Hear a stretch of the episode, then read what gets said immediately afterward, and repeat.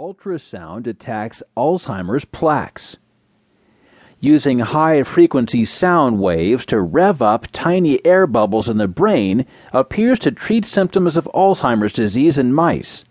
The findings suggest that a similar technique could one day be used to treat the disease in humans.